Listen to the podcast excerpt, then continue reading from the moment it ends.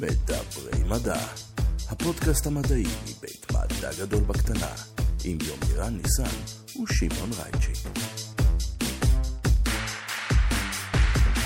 שלום וברוכים הבאים לעוד פרק של מדברים מדע, הפודקאסט המדעי מבית מדע גדול בקטנה, יומירן ניסן, איתי בזום, מה העניינים? מה קורה, שמעון? בסדר גמור, אה, מאז שצמצמנו את הקצב אה, הספקתי להתגעגע אליך יותר, הספקתי להתגעגע לפודקאסט יותר, אז אה, בוא פשוט תציג מה אנחנו עושים היום. אתה בעיקר נראה לי מתגעגע לשעות שינה, זה דבר ראשון. כן, אבל אתה יודע, זה חלק מהעניין. חלק מהפתעות החיים, מה שנקרא. ההפתעה לא הייתה שם, אבל כן. אז האורחת שלנו היום היא אה, דוקטור נעמה לנג יונה, היא מגיעה לנו מהפקולטה להנדסה אה, אזרחית וסביבתית בטכניון. אה, היא חברת סגל די חדשה, זה אומר שהיא עושה דברים ממש ממש מגניבים. אתה יודע, תמיד כשחבר סגל חדש מגיע, הוא מביא איתו כל מיני שיטות מוזרות מחו"ל, צריך לה, להרשים את הפקולטה וסטודנטים, אז הם עושים כל מיני דברים מוזרים, והיא, מה שהיא עושה בעיקר, אלו כל מיני מחקרים שנמצאים בתווך שבין, נקרא לזה, בין מים אוויר, איך דברים מפיצים את עצמם, לאיזה מרחקים הם מגיעים, מה קורה בהפצה הזאת, במיוחד של מיקרואורגניזמים שונים. אה, ודיברנו על כל מיני מאוד אה, דברים אה, שהיא עושה, אבל גם דברים שמתרחשים באטמוספירה שלנו שבכלל לא היינו מודעים לסיומם. תשמע, וירוסים וחיידקים שמתפשטים באוויר, אם זה רק היה קשור למשהו רלוונטי, אני פשוט לא מצליח להעלות אחד על דעתי. זה הזמן להתחיל לדבר מדע. דוקטור נעמה לנגיונה, ברוכה הבאה לפודקאסט הצנוע שלנו, מה שלומך? שהזמנתם אותי. בסדר גמור, קצת עייפה, יום ארוך. זה רק אומר שאת אה, עסוקה כל היום בדברים הנורא חשובים שנדבר עליהם היום. אה, בואי תספרי לנו מהם הדברים שאת עוסקת בהם במחקר שלך, במעבדה שלך. אה, אז בגדול התחום מחקר שלי מתעסק במיקרוביולוגיה שנמצאת באוויר. אנחנו קוראים להם ביו-אירוסולים. בשמם המדעי. אה, מעניין אותנו, אותי מעניין באופן אישי תפוצה של אה, מיקרואורגניזמים שמגיעים מכל מיני מקומות, אה, אם זה מקרקע, דרך סופת אבק, אם זה מאוקיינוסים, מה, מה היכולת שלהם לעורר בנו מחלות שונות. עכשיו עם הקורונה זה ממש תפס איזשהו כמו ספוט. המודעות כן, לזה עלתה. את, את סלב במונחי מודעות עכשיו. אבל, אה, אבל כל תחום נגיד אה, של אלרגנים נשימתיים, שאנחנו נושמים אותם וגורמים לנו לאלרגיה, אבקנים, נבגים של פטריות, אה, זה דברים שאני גם מתעסקת בהם והתעסקתי בהם בתחום, בתקופת הדוקטורט. וקצת מנסה להבין איך כל מיני שינויים, למשל שני אקלים, או זיהום אוויר, או כל מיני שינויים שאנחנו ככה גורמים לסביבה שלנו לקרוא, להשתנות, איך זה משפיע עליהם, על היכולת שלהם לעורר בנו מחלות, איך הם משתנים בביטוי שלהם, ב, ב, בתכונות שלהם, במורפולוגיה שלהם ובחיות שלהם, ואיך זה משפיע עלינו בסוף. תחשוב על זה רגע, אה, אה, שמעון, איזה מדהים זה, כאילו, בתחילת המגפה הזאת, אני לצורך העניין, בתואר השני שלי התעסקתי במשהו שנקרא עריכת RNA, בעיקר של mRNA. אתה יודע איזה קשה זה היה להסביר נגיד לאנשים מחוץ לתחום מה זה mRNA? היום זה, היום זה שגור, זה... בדיוק. PCR, מה זה PCR? כן, או PCR. אה, לא, PCR זה כבר כאילו למתקדמים, אבל, אבל כאילו אה, RNA, כאילו, mRNA, זה היה כאילו, אתה יודע, להסביר את זה לאנשים, כאילו, הייתי שובר לעצמי את הראש איך אני עושה את זה, ופתאום כאילו זה נהיה שגור, אז אותו דבר, עכשיו אני חושב על זה גם עם אירוסולים, שזה אחד מ... אתה יודע, מהדברים שנעמה עוסקת בהם ונדבר עליהם פה בפרק, זה... תחשוב על זה, אם הייתי צריך להסביר לסבתא שלי מה זה אירוסולים, או מה ההשפעה שלהם, כאילו לפני, לפני uh, שנה וחצי. זה, זה צריך להיות המדד, זה, איך אני מסביר את זה לסבתא שלי. מה, אני, לגמרי. אני אגיד לך המדד. מה התיאור של מה גרם לי לחשוב עליו, שאנחנו התעסקנו לא מעט בפודקאסט עם... Uh, אה, מיקרוביולוגיה, מכל מיני אספקטים, אה, בין אם זה חיידקים, וירוסים או תאים, אבל הסתכלנו עליהם מקרוב. ומצד שני היו פרקים שבהם התעסקנו במזג אוויר, אה, לפעמים אפילו בחלל, על מערכות נוזלים מאוד גדולות שנעות על פני כדור הארץ, שהגודל שלהם הוא קילומטרי, מערכות כאוטיות ש... קשה מאוד להבין מה קורה שם. ועכשיו אנחנו סוג של בתפר, ולתוך כל המרק הזה אנחנו עכשיו מפזרים את כל האלרגנים והווירוסים והחיידקים והאצות, שגם להם היה מקום של כבוד פה. אז לא יודע אפילו וגם, איפה להתחיל. וגם תחשוב שאתה לא רואה אותם. הם המיקרו שנמצאים כן. בתוך האוויר שלנו, ויש להם יכולת תפוצה מאוד ארוכה. זאת אומרת שימים, שבועות, ותלוי באיזה סוג של, של חלקיק אנחנו מדברים, אבל אנחנו מצאנו חיידקים שמגיעים ממקור קרקעי באמצע האוקיינוס, במקום שאתה, שכמה ימים אחורה אנחנו יודעים שהאוויר הזה היה בים. אז זה... הנה, פתחת, פתחת פה אה, מסלול אה, אוטוסטרדה של שאלות. איך את יודעת שהחיידק... קודם כל, למה חיפשתם בלב ים חיידקים ממקור יבשתי? איך אתם יודעים שזה ממקור יבשתי? ואיך עשיתם בכלל לא... את הבדיקה? עשינו, קיבלנו הזמנה מאוד מפתה להיכנס למשט אה, דיגום מדעי כזאת, ספינה מדעית, שבעיקר מתעסקת במה שקורה במים. דוגמים במים, צוללים, אלמוגים, השפעה של CO2 וכו' וכו', ולנו היה הזדמנות להביא דוגמי אוויר ולהסתכל מה הממשק בין הים לאוויר.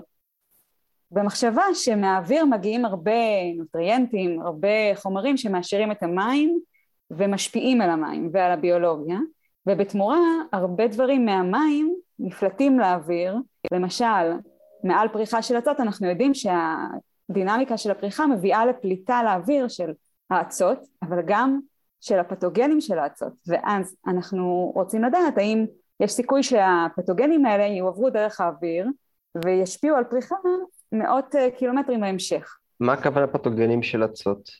גופים זרים, וירוסים שחיים על האצות? כמו שלנו יש, כן, כמו שלנו יש פתוגנים, אה, יש פייג'ים של אה, ציאן-בקטריה, או בקטריות שתוקפות אצות מסוימות, וגורמים לשקיעה מסיבית של הפריחה. עכשיו זה קריטי, כי פריחות של אצות זה דבר שהוא uh, טוב להטמעה של CO2 ולפוטוסינתזה, ו... וכשיש קריסה כזאת של פריחה במסה מאוד גדולה תוך סקלת זמן מאוד קצרה, זה מאוד משפיע על, ה... על המאזן של ה-CO2 למשל, שפחות CO2 מוטמע למים. אז זה משהו שאנחנו רוצים להבין אותו, ואיך יכול להיות שבכל כך זמן קצר יש קריסה של, פר... של פריחה בסקאלה מאוד מאוד גדולה. חייב להיות פה איזושהי העברה מאוד יעילה של הפתוגנים האלה. אז, אה, אז זה אחד הדברים שאנחנו מתעניינים בהם. אה, והדיגום הזה, אחת השאלות שלו מבחינתי היה להסתכל על, אה, על התפוצה שלהם באוויר. בשלב הראשון רק הסתכלנו ברמת ה-DNA, אז עדיין לא ידענו אם הם חיים או לא חיים, כי אתה בעצם מסתכל על, ה, על ה-DNA של הדוגמה שלך, ואז אתה אומר, אוקיי, זו דוגמה שיש בה כך וכך אחוז שהם חיידקים שאני יודע שיש אותם גם במים, וכך וכך אחוז שאני יודע שהם הגיעו ממקום אחר. עכשיו, שאלת מאיפה אני יודעת שזה ממקור יבשתי, אז uh, אני לא בוודאות יכולה להגיד לך, החיידק הזה, אני לא עקבתי אחריו לאורך כל הדרך, אבל יש לנו שיטות, אה, בהמשך אולי, אבל יש לנו שיטות שאנחנו uh, יכולים להגיד, החיידק הזה נמצא כאילו אנחנו מסתכלים על ספריות, איפה בידדו אותו, איפה מצאו אותו.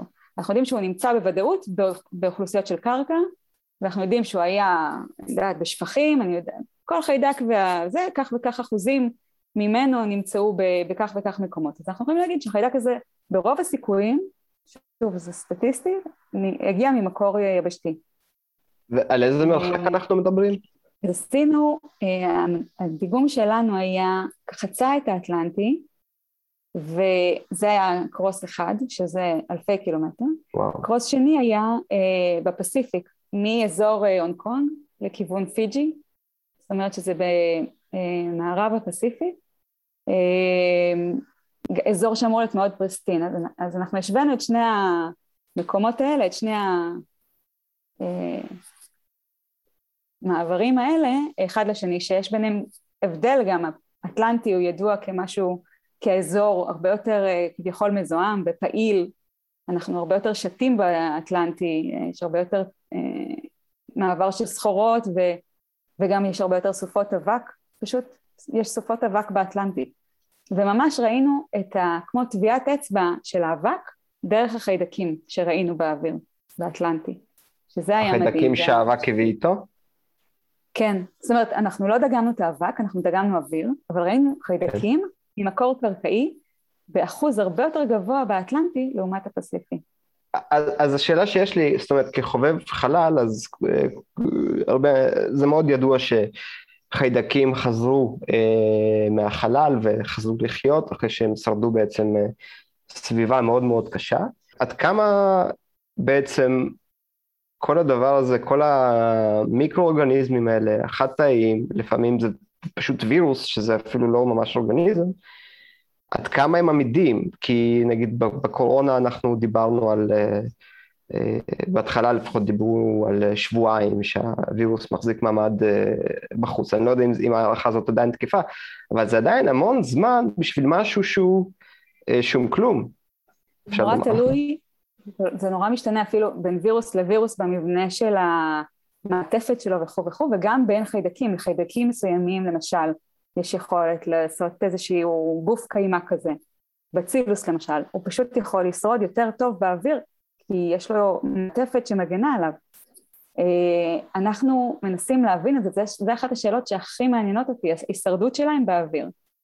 האם הם free living באוויר, האם הם שתים להם ככה כמו מרחפים, או האם הם צריכים איזשהו משהו להידבק עליו, איזה טיפת מים, איזה grain of salt, איזה אבק, שבעצם קצת מהווה איזה מצע כלשהו של גידול או הגנה, ומאפשר להם אה, לשרוד את התקופה הזאת, כי זה הישרדות באוויר, יש קרינה, יש טמפרטורה, יש יובש, אה, זה לא טריוויאלי לשרוד את האוויר, נגיד אה, נבגים של פטריות הם ממש אה, עטופים בחומרים אה, שמגינים מקרינה ומיובש, ככה גם נבגים של, אבקנים של צמחים, אבל חיידקים ווירוסים הם קצת חשופים יותר, כאילו יש להם ממברנה, יש להם... נבגים, מאוד... כמעט, כמעט ולא דיברנו על נבגים בפודקאסט הזה, דיברנו הרבה על וירוסים. אה, מה, מה, מה הגודל שלהם לעומת אה, חיידק, או מה המבנה שלהם לעומת... אה... נבגים של פטריות הם, א', הם מאוד משתנים במורפולוגיה אחד מהשני, הם יותר גדולים מחיידקים, בוא נגיד באותה עסקה, זאת אומרת, בוא נגיד חמישה מיקרון לעומת מיקרון, עשרה מיקרון, זה קצת תלוי. איזה, אבל הם יותר גדולים קצת. סביר שהם מצד אחד ישקעו יותר מהר, זאת אומרת שהם יעופו באוויר פחות זמן, מצד שני יש להם מבנה אווירודינמי ומין זיזים קטנים כאלה על המעטפת שלהם שמאפשרים להם להתרומם עוד, כאילו, ולעבור יותר מרחקים. אז הם מאוד שונים במנגנונים של הישרדות שלהם, ולא בטוח שהם נמצאים פחות זמן באוויר. אה, אני רוצה להגיע, לגעת כאן באיזושהי נקודה ש, שקצת אה, דילגנו, אבל זו נקודה מגניבה. כשמדענים דוגמים כאילו במקום מסוים, שמעון, תחשוב על זה ש, שיש להם עמודה, זאת אומרת, איפה שהם נמצאים, נגיד בים, יש להם למטה ויש להם למעלה. אז בהרבה מאוד מקרים מה שהם עושים בדיגום הזה, הם, הם מתחילים באיזשהו עומק, ומתחילים לדגום את עמודת המים כלפי מעלה, ואני מניח שנעמה גם בגלל שהם עושים דגימות אוויר, עושים את זה גם כלפי מעלה, ואז הם מגלים אה, אולי הפצה באמצעות, אתה יודע, אה, זרם הסילון, זאת אומרת שנמצא מאוד מאוד גבוה, וגם הוא, אנחנו יודעים, משמש, משמש להפצה מאוד מאוד רחוקה של כל מיני דברים. אה, דיברנו קצת, סליחה, כן, למה? אני אומרת שבדיגום הזה לא עשינו את זה כי היינו פשוט טכנית מוגבלים לגובה אחד, אבל בהחלט יש אפשרות לעשות דיגום כזה של עולה למעלה ולהגיע לביולוגיה של הגבהים הגבוהים זה משהו מדהים. מאוד, אה, צריך להיות מאוד מעניין. בדיוק, ואז הדבר הבא שהם עושים, אתה לא יודע מה יש לך שם, כי אתה גם לא רואה את זה בעין, תחשוב על זה שכאילו אמצע האוקיינוס לדוגמה הוא מה שנקרא, אה, מבחינת אה, ביולוגים הוא מדבר אקולוגי, זאת אומרת זה כמו, ש, זה כמו שתלך, רואים את זה נגיד נורא נורא יפה באילת, יש לך את שונית האלמוגים שהיא מאוד חיה ו- ותוססת ותראה שם הרבה מאוד יצורים שונים, ואז תתרחק כמה עשרות מטרים מהחוף ואין לך כלום, זאת אומרת יש לך קרקע חשופה, יש לך את קניון, וממש כאילו, אתה יודע, יש שם הרבה יצורים חיים, פשוט לא, אתה לא רואה אותם כבר בעיניים, הם, הם, הם מיקרואורגניזמים. אז, אז כמות הדברים שיכולים להזין אותם הם הרבה יותר קטנים. אז איך דוגמים את זה בעצם? יש שיטות מולקולריות, שפשוט עושה ריצוף בלק ג'נומיקס, של מה שנקרא environmental DNA, אתה מרצף את, בגדול את כל מה שיש לך בתוך הדגימה. ואז אתה צריך לעובר לשלב שנקרא מטה-גנומיקה. יש לך הרבה מאוד DNA, אתה לא יודע מה המקור שלו, ואתה צריך להתחיל לסווג אותו. וכאן אולי כאילו נעמה קצת תיכנס יותר להסברים איך הם עושים את זה. אז באוויר זה גם מאוד מאתגר, כי יש לך ביומאסה מאוד קטנה. אתה דוגם בסדרי גודל פחות מאשר בים. אם בים אתה דוגם ומפלטר, או עושה פילטרציה על פילטר, כאילו, את כל הדוגמה שלך, ומפיק מזה DNA, באוויר אתה מקבל פשוט כמעט כלום. ואז יש חשש מאוד גדול שהרקע ישפיע על התוצאה שלך, שיהיה לך זיהום, וזה מה שאתה תראה, וזה מה שאתה תחשוב שיש לך באוויר. אז אנחנו עושים המון המון המון בדיקות וסינונים וניקויים, גם אחרי שעשינו את הריצוף, של כל מיני אה, אה, רצפים שאנחנו חושדים שהם אה, זיהום, על מנת לא להכניס אותם לאנליזה, וזה שלב מאוד מאוד קריטי. כאילו אם אתה עושה את האנליזה ולא מספיק מסתכל על הרפרנס, על הסאמפל, על הדוגמאות, הביקורת השלילית שלך למשל, בהשוואה, או עושה את הדוגמאות השליליות בצורה נכונה, אם אתה לא עושה אותן בצורה נכונה, אז אתה מפספס את האנליזה, וזה קריטי. אז זה דבר ראשון. תמיד יש בפודקאסט הזה שלב שהאורחים מסבירים אה, למה בעצם כל מה שהם עושים הוא על סף הבלתי אפשרי, ואיך הם ממש בקלות ככה, רק על ידי... אה, זה לא בקלות. אה, לא, לא, רק על ידי קצת עבודה קשה, אה, איכשהו מתגברים על זה רק כדי... וגם הרבה דוגמאות שאתה היית צריך לזרוק, זאת אומרת, זה נלמד בדם. כלומר, אם אני מבין נכון, אז אתם אה, מעבירים המון אוויר דרך איזשהו מתקן שלוכד את הכל, ומתוך כל הדבר הזה, שזה גם מעט וגם מלוכלך, וגם רוב רובו לא רלוונטי, אתם צריכים איכשהו לנקות, להפיק את החומר הגנטי, לא. ואז להבין מתוך החומר הגנטי מה אתם רואים בכלל. זה לא רוב רובו לא רלוונטי, אתה פשוט צריך לדגום במקומות הנכונים. אם תדגום בגובה ה... איפה שאנחנו מסתובבים, אתה כנראה תדגום את החיידקים שלנו. אתה צריך לעלות מספיק גבוה ולשים לב שהרוח לא מביאה אליך את הזיהום האנושי של, ה... של אנשי הסירה, על מנת להיות בטוח שאתה דוגם אוויר נקי של הים, ולא את הסירה עצמה. את כרגע רק הוספת עוד קושי למה שגם ככה כן, נראה לי כמו עבודה מאוד קשה. זה שיקולים, שיקולים, כן. אבל אה, כן, אבל זה, זה מאוד מאתגר. דיגום אוויר זה דבר מאוד מאתגר. אתה יכול לדגום אוויר לאנליזה כימית, וזה משהו אחד לגמרי, ואז אתה צריך שהצינורות שלך יהיו מסוג מסוים כדי שאותם, אתה לא תדגום את האוויר בצינור. אתה יכול לעשות דיגום ביולוגי, ואז אתה צריך לשים לב שאתה לא מזהם את הדוגמה עם, אה, עם מזהמים. אתה יכול לדגום לתוך, ישר על הפילטר, אתה יכול לדגום לתוך נוזל, ואז אפילו לשמור על, אולי על הדוגמה חיה וקצת לנסות לעשות אחר כך אינקובציה. אמ, וזה גם דברים שעשינו, אה, שהיה די מדהים להצליח לגדל חיידקים מהאוויר מעל פריחה ולהדביק במעבדה איתם דוגמת אה, תרבית ששם הצלחנו לבודד חיידקים שהרגו את התרבית. זאת אומרת חיידקים שהיו במים נפלטו לאוויר, פתוגנים, הצלחנו לדגום אותם חיים, להביא אותם למעבדה, לבודד אותם ו, ולהדביק איתם דוגמה שזה היה כאילו לא האמנו, אמרנו זה לא יכול להיות, כנראה זה זיהום מהתרבית, כנראה זה, אז עשינו המון המון המון בדיקות כדי להבין שזה באמת חיידק שהבאנו איתנו מהסירה אה, וכשזה מה שהיה זה, זה כאילו זה באמת קצת מדע בלתי אפשרי כזה, כי... את יודעת, אה, אני חושב, עכשיו, איך שהסברת את זה, שאולי אה, מי שלא עסק מעולם בסוג של הנדסה, על פניו זה יכול להישמע כמעט פשוט. את יודעת, לקחנו חיידקים, לקחנו את החיידקים מהמים, לקחנו אותם למעבדה והדבקנו אותם אחד בשני. אבל כשרק מנסים לתאר, זאת אומרת, ובאמת, שוב, אני, אני כאמור לא מהתחום, אה, מה כמות העבודה שדרושה כדי לעשות עבודה כל כך עדינה ומדויקת, וכל אה, דבר בה יכול אה, לזהם, להרוס, או פשוט לייצר תוצאה לא נכונה. אבל אנחנו גם מגיעים פה לנקודה מאוד חשובה, של בעצם, את חוקרת פה מה קורה בין החיידקים שנישאים באוויר לבין מה שקורה בתוך המים. מה קורה שם? זאת אומרת, למה יש חיידקים שהורגים את החיידקים באוויר? עד שהם הגיעו ללב ים, עכשיו באו החיידקים מהמים והרגו אותם. אז אנחנו, אז החיידקים האלה הרגו תרבית, זה לא היה ברור, אז אני אסביר. זה היה בעצם אזור של פריחה של אצות.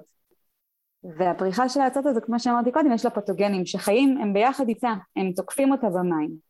ואנחנו, מה שאנחנו הצלחנו למצוא באוויר, זה חיידק כזה שעלה לאוויר, ואם לא היינו דוגמים אותו, הוא כנראה היה חוזר בשלב מסוים לפריחה, ומדביק את, התר... את, ה... את ההצעה הזאת והורג אותה. אז בעצם אנחנו הראינו שהחיידקים האלה עולים לאוויר, נשארים חיים, ונשארים פתוגנים, זאת אומרת הם מצליחים לא רק להיות חיים, אלא ממש להצליח אחר כך להתאושש ולהרוג תרבית של, של ההצעה הזאתי במעבדה. אה, אז זה בעצם קצת מאשש את ההשערה שחשבנו שהם מפצים לאוויר, וככה זה דרך תפוצה של אותם פתוגנים לאצות האלה. אה, מה המטרה של ההרג של האצות? כלומר, אה, האם זה... כאילו, זאת אומרת, את מבינה את השאלה. זאת אומרת, כשבקטריופאג' לדוגמה מדביק חיידקים, הוא משתמש בחיידקים כ... כהתפלה, בקטריופאג' זה נגיף שמדביק חיידקים. הוא משתמש בחיידקים כ... כמו שנגיף שמדביק אותנו, הוא משתמש בנו, הוא, הוא משכפל את עצמו, הוא הורג את ה... לרוב, הורג את התא שהוא מדביק, ומפיץ את עצמו הלאה. מה, מה החיידק הזה, מה, מה הסיבה שהוא. החיידקים האלה, יש ממש דינמיקה, אז לא הכל עדיין אנחנו יודעים, אבל זה הרבה מתבסס על חומרים שהתא מפרישה, והחיידק צורך אותם, מטאבוליטים שמופרשים מהתא בזמן של סטרס, של... יש כאלה שיכולים לחיות איתם בסימביוזה, ויש כאלה שממש אה, אה, גורמים להרג שלהם, הם משתמשים בחומרים האלה, ואני מודה שהמנגנון הזה של ההאצה והחיידק זה לא העיקר העבודה שלי ואני לא רוצה להיכנס לתחום הזה ולהגיד בדיוק מה המנגנון, אני לא בטוחה שלמשל החיידק שאנחנו מצאנו זה חיידק שלא היה מוכר שהוא חלק מהפתוגנים. יש שם פתוגנים שאנחנו מכירים וכבר דווחו, והפתוגן הזה יש לו מנגנון שמשתמש בחומר המטאבוליטי הזה, אבל עדיין לא תיארו בספרות את האינטראקציה שלו עם ההצעה הזאת. זאת אומרת שזה משהו שעדיין, אה, שהוא חדש, אה, שאנחנו מגלים את הפתוגן הזה, שבעצם באופן עקיף, דרך האוויר בכלל, גילינו שהוא הורג את ההצעה. אה, כן, אז זה עדיין ממש בשלבים של מחקר. אנחנו, אה, כאילו זה לא המעבדה שלי, זה מעבדה של אה, אסף ורדי וויצמן, הם מתעסקים באינטראקציה של האצות האלה עם אה, חיידקים ועם וירוסים. אני, מה שאני הסתכלתי בעבודה איתם, זה באמת האפשרות להפיץ אותם דרך האוויר. אוקיי, okay, אז אנחנו מדברים פה על מים ואוויר, וכל הדבר הזה נמצא בתנועה מתמדת. על איזה סלייס בתוך כל הדבר הזה את מסתכלת? אז מה שאני מנסה להבין זה איך, אה, מה המנגנון שגורם לחיידקים לעלות לאוויר והאם יש איזושהי סלקציה, האם יש חיידק אחד שייפלט אה, בצורה אה, סלקטיבית לאוויר או שכולם ייפלטו באותה מידה, אם נמצאים הרבה במים אז פשוט יגיעו יותר לאוויר. ומה שאנחנו רואים זה שכנראה שיש הבדלים ושמה שמווסת את זה, שוב, אני לא בטוחה, אבל אחד הגורמים שמווסתים את זה, זה ה... אנחנו קוראים לזה ה microlayer של, ה... של פני השטח, שזו שכבה מיקרונית של כמה מיקרונים, זה משתנה גם, זה לא אחיד בעובי, אה, שמכילה בעיקר חומרים אורגניים שצפים על פני המים, בעצם זה חומר שטיפה יותר קל מהמים, אז הם מתרכזים באזור מעל המים, וכנראה שהם מעורבים בפליטה של החיידקים ושל בכלל אירוסולים מהמים לאוויר, זה נקרא אה, באנגלית ה-bubble bursting mechanism, פליטה של בועות או התפרצות הבועות, בעצם גורם לרסס כזה לעלות למעלה, מתייבש ומגיע אירוסולים, חלקם ביותר. מה, מה יש בשכבה הזאת, השכבה המיקרונית הזאת? זו שכבה שמכילה חומרים אורגניים, חומרים אה, טיפה הידרופובים יותר, אה, פוליסחרידים וכנראה גם חיידקים וכנראה גם חלקים של חיידקים או של אצות אה, ולפעמים אפילו ביופים לפעמים וזה בעצם סוג של התרכזות של חומר מסוים מאופי כימי מסוים באזור הזה שמעל פני המים ו... ומה שאני חושדת ואנחנו עדיין עכשיו ממש מתכננים ניסויים לבדוק את זה זה שהחיידקים שנפלטים לאוויר יש להם איזשהו שלב שהם נמצאים באזור הזה של המייקרולר ומשם זה עולה לאוויר. אז האם הם מתרכזים שם, יש חיידקים מסוימים שיהיה יותר קל להם להיות שם כי יש להם מבנה מעטפת טיפה יותר הידרופובי, זה דברים שאני, כשאני רוצה ככה מתכנת להיכנס לתוכם ולבדוק אותם. יש לי, יש לי שאלה לגבי זה. השכבה הזאת שאת מדברת עליה, כאילו, מבחינת, as far as שכבות uh, uh, goes, מה שנקרא, היא כנראה השכבה הכי דינמית שאני יכול לדמיין, זאת אומרת, אנחנו מדברים פה על פני, פני מים אוקיאנים, זאת אומרת, נכון. גלים, גשם, סופות, בעלי חיים, תנועת כלי שיט. נכון. זו שכבה סופר סופר סופר אה, דינמית ואגרסיבית אפילו, ב, אתה יודע, סופות, הוריקנים, whatever שמכים בה. ואתם יכולים לדגום כאילו, את יודעת, לקחת ביופסיה קטנטונת פעם ב... אה, איך מה... זה מייצג, אתה אומר? מה זה? איך זה מייצג? זה לא... זה literally טיפה בים. כאילו, כן, כן, ממש, כן, אז דבר ראשון, איך זה מייצג? זה מאוד מאוד מקומי, זה מאוד כן. מייצג את האוכלוסייה המקומית. אתה יכול להגיד אם זה... האוכלוסייה המקומית ותלוית זמן, זאת אומרת, כי גם אם תהיי, אני מאמין, באזור מסוים באוקיינוס, את יודעת, ביום מסוים, ביום אחרי יכולה להיות שם איזושהי סופה או משהו, וזה כבר לא תהיה אותה שכבה בשום צורה. אה, היא נוטה לחזור להיות, היא נוטה לחזור ולהתחייב, אבל היא חייבת שזה יהיה שקט כדי לחזור ול... כן, בדיוק. יש לא שוני משמעותי בשכבה הזאת בין אזורים אה, גיאוגרפיים שונים? אז הבעיה עם השכבה של המיקרולייר זה שאנחנו, מאוד קשה לדגום אותה. אז אין הרבה מחקרים בתחום הזה. אנחנו ממש מפתחים שיטות, יש לי קולגה שממש בונה device ים אה, כאלה, מבנים קטנים כאלה, צפים שיכולים להתחבר ל microlayer ולדגום אותם יש כל מיני שיטות uh, לדגום אותה עם זכוכית, זאת אומרת לטבול זכוכית במים ולהוציא אותה לאט ואז בעצם ה microlayer נספח על הזכוכית וכל זה מאוד מאוד מורכב ומסובך ולדגום עם זה ואחר כך עוד להפיק מזה את הביולוגיה ולה... ובקיצור זה מאוד מורכב והנושא הזה מתפתח אבל עדיין מאוד מאוד לא יודעים, זאת אומרת לא עשו מחקרים uh, רוחביים על ההרכב של ה microlayer, זה משהו שהוא שהוא לא קיים נשמע, עדיין. נשמע כמו משהו ש... ממתי יודעים שזה אה, קיים? חוקרת, כן. ממתי יש את הידע על השכבה הזאת? זאת אומרת... אנחנו יודעים על ה microlayer, זה ידוע, ידוע, זו שכבה שידועה שנים, דברים אה, ותיקים הסתכלו עליה, אה, וגם במעבדה ניסו למדל את זה, אבל זה לדגום אותה ולהפיק ממנה ממש דוגמאות ביולוגיות מהימנות, זה לא פשוט ולא טריוויאלי. תשמע, נשמע שנכנסת לתחום עם הרבה מאוד קשיים טכניים. כן. כן. הים הוא uh, harsh mistress. נעביר עוד יותר. נעביר עוד יותר.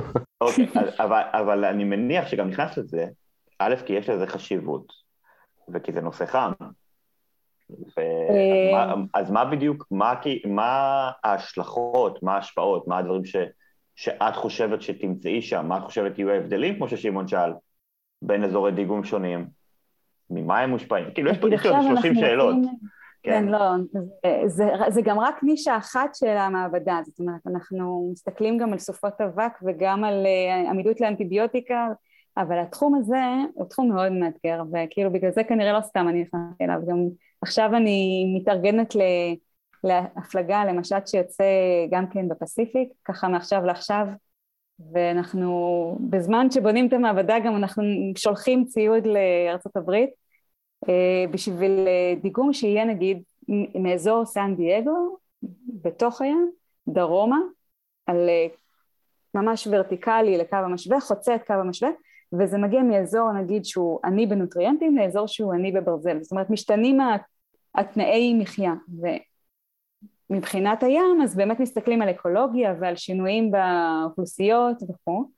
מבחינת האוויר, אני, זו הזדמנות מבחינתי להוסיף גם את ה micro-layer לדיגום, ואני מאוד מקווה לראות אה, גרדיאנט כזה מימן שמאפיין מהאוויר, שאנחנו רואים איזשהו דיבור עם מה שקורה בים. אוקיי, okay, אז אתם מתעסקים אה, בנישה הזאת, וכמו שאמרת זה אפילו לא לב העניין לפעמים. אה, בואי תספר לנו איזה עוד אה, תחומים אתם אה, חוקרים. אז אחד הדברים ש... שהסתכלתי עליו היה תפוצה של נפגעי פטריות. דיברנו על זה קודם, נבגים של פטריות נפצים באוויר ויש להם ממש מנגנוני הישרדות באוויר, וזה בעצם מכניזם של תפוצה מאוד מאוד נפות, ידוע.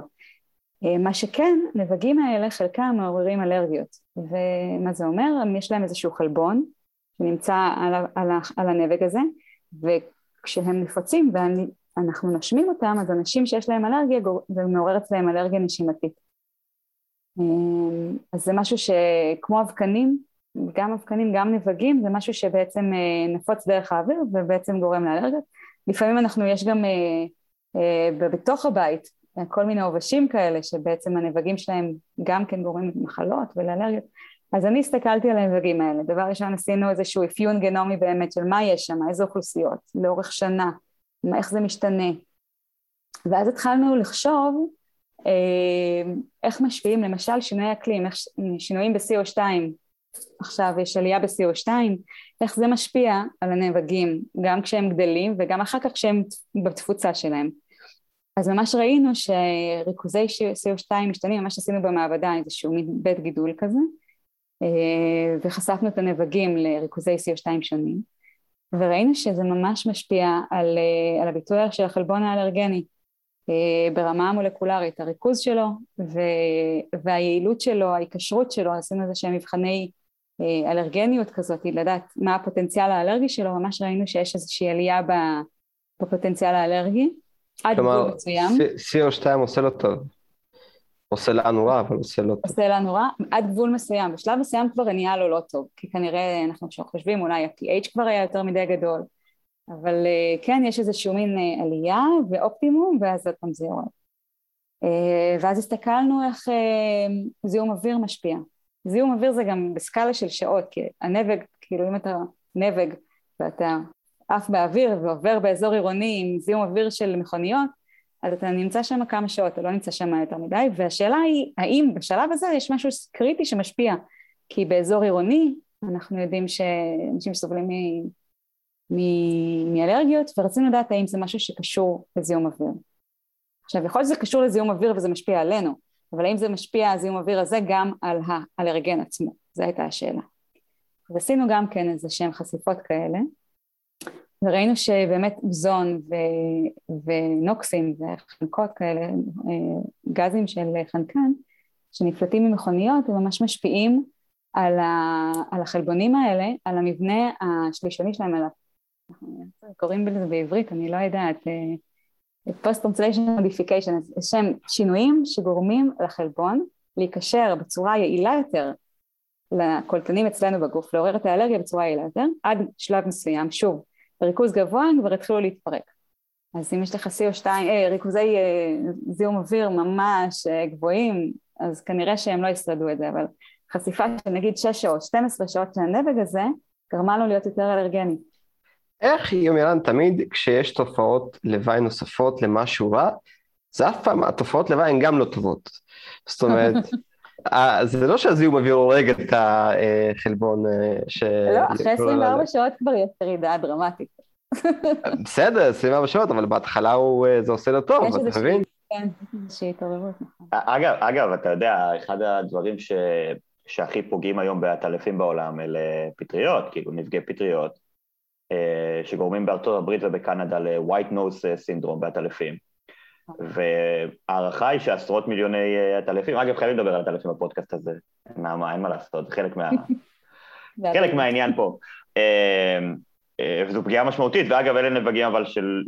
אני... שלא הגיעו באופן טבעי, הם הגיעו ביחד עם בני אדם אה, מאירופה, וברגע שהם הגיעו לאמריקות הם פשוט יצרו שם אירועי תמותה המוניים ברמה של, של הכחדות אזוריות, אז נבגים יכולים להיות בעייתיים מאוד. וואו. כן, גם לא רק לאדם, זה נכון, גם כן. לצמחים.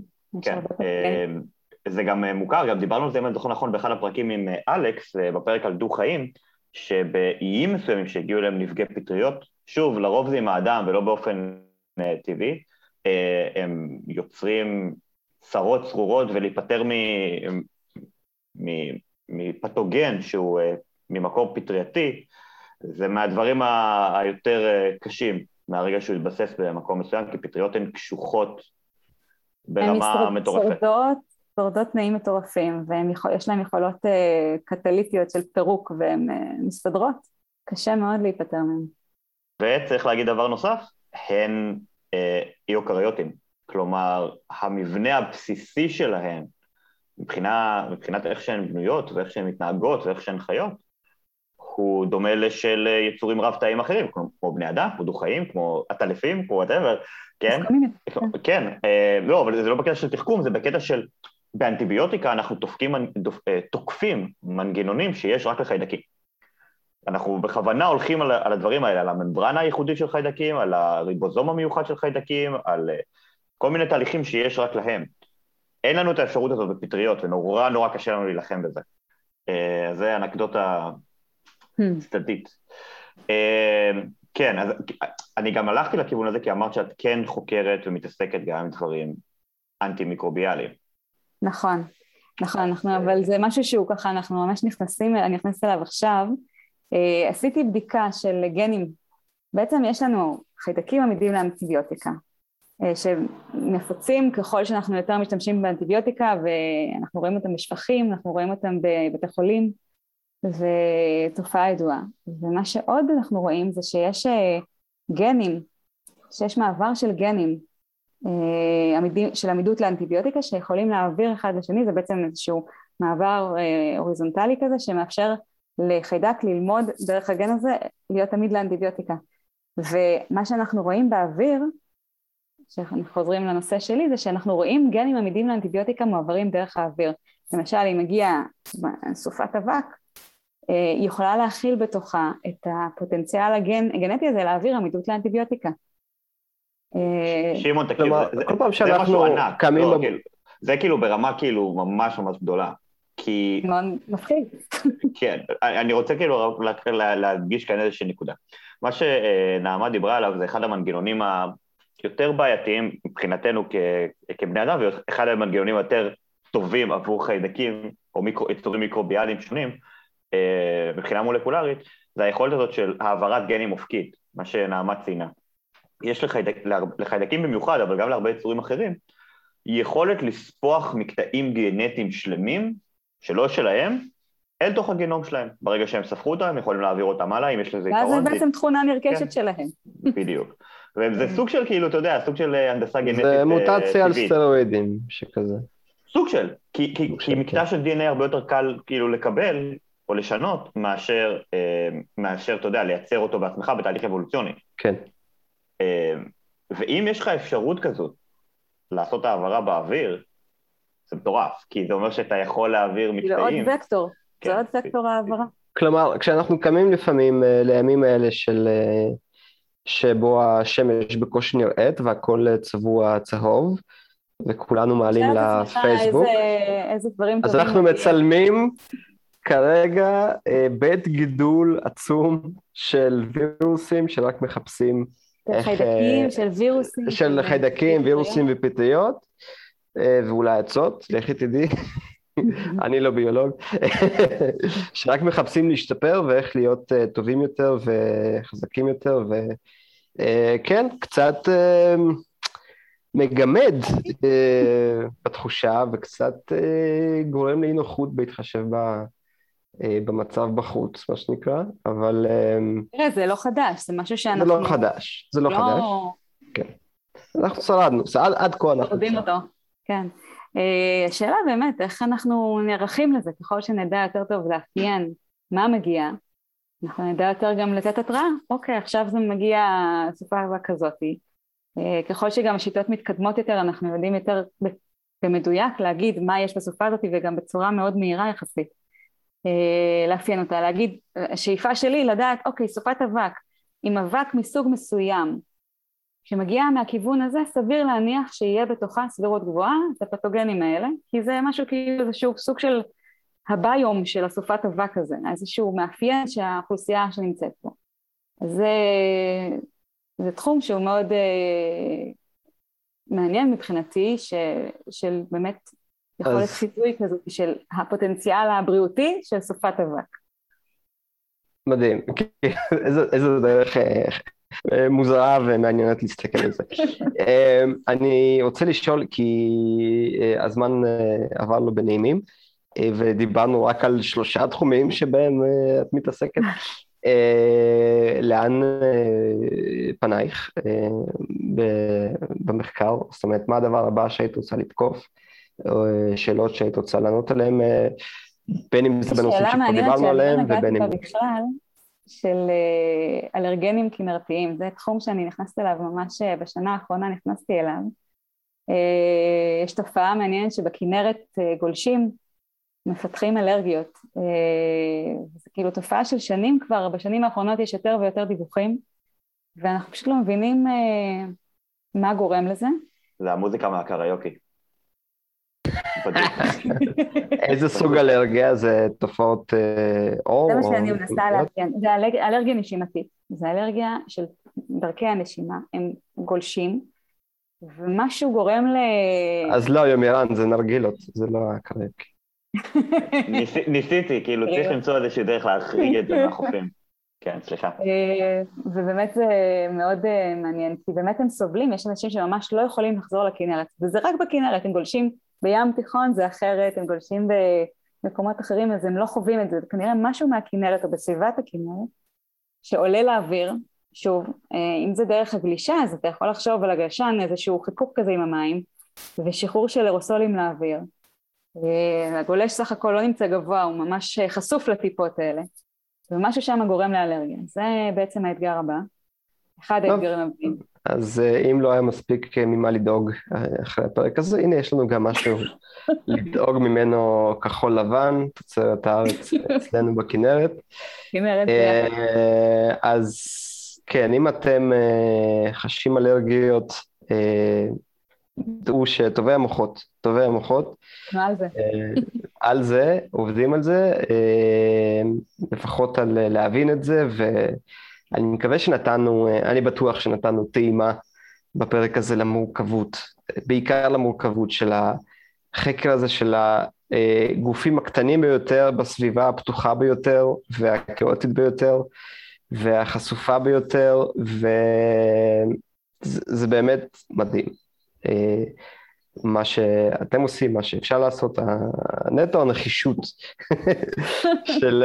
של עניין, זה הכל... כן, של ללכת לצוד חיידקים, עוד אלכס לוונקו, הזכרנו אותו, נסע לפפואה, ניו גניה לצוד לטאות עם גומיות, אבל אני עוד יכול להבין מה זה לטאה ומה זה גומייה ואיך מחברים ביניהם, אבל ללכוד חיידקים ולחקור שכבה של כמה מיקרונים בים, בהצלחה עם זה. אנחנו מאוד נשמח uh, כמובן להזמין אותך uh, לפרק נוסף, אולי בקרוב, אולי כשחלק מהמחקרים יעברו שלב ויהיה לך מה לחדש לנו.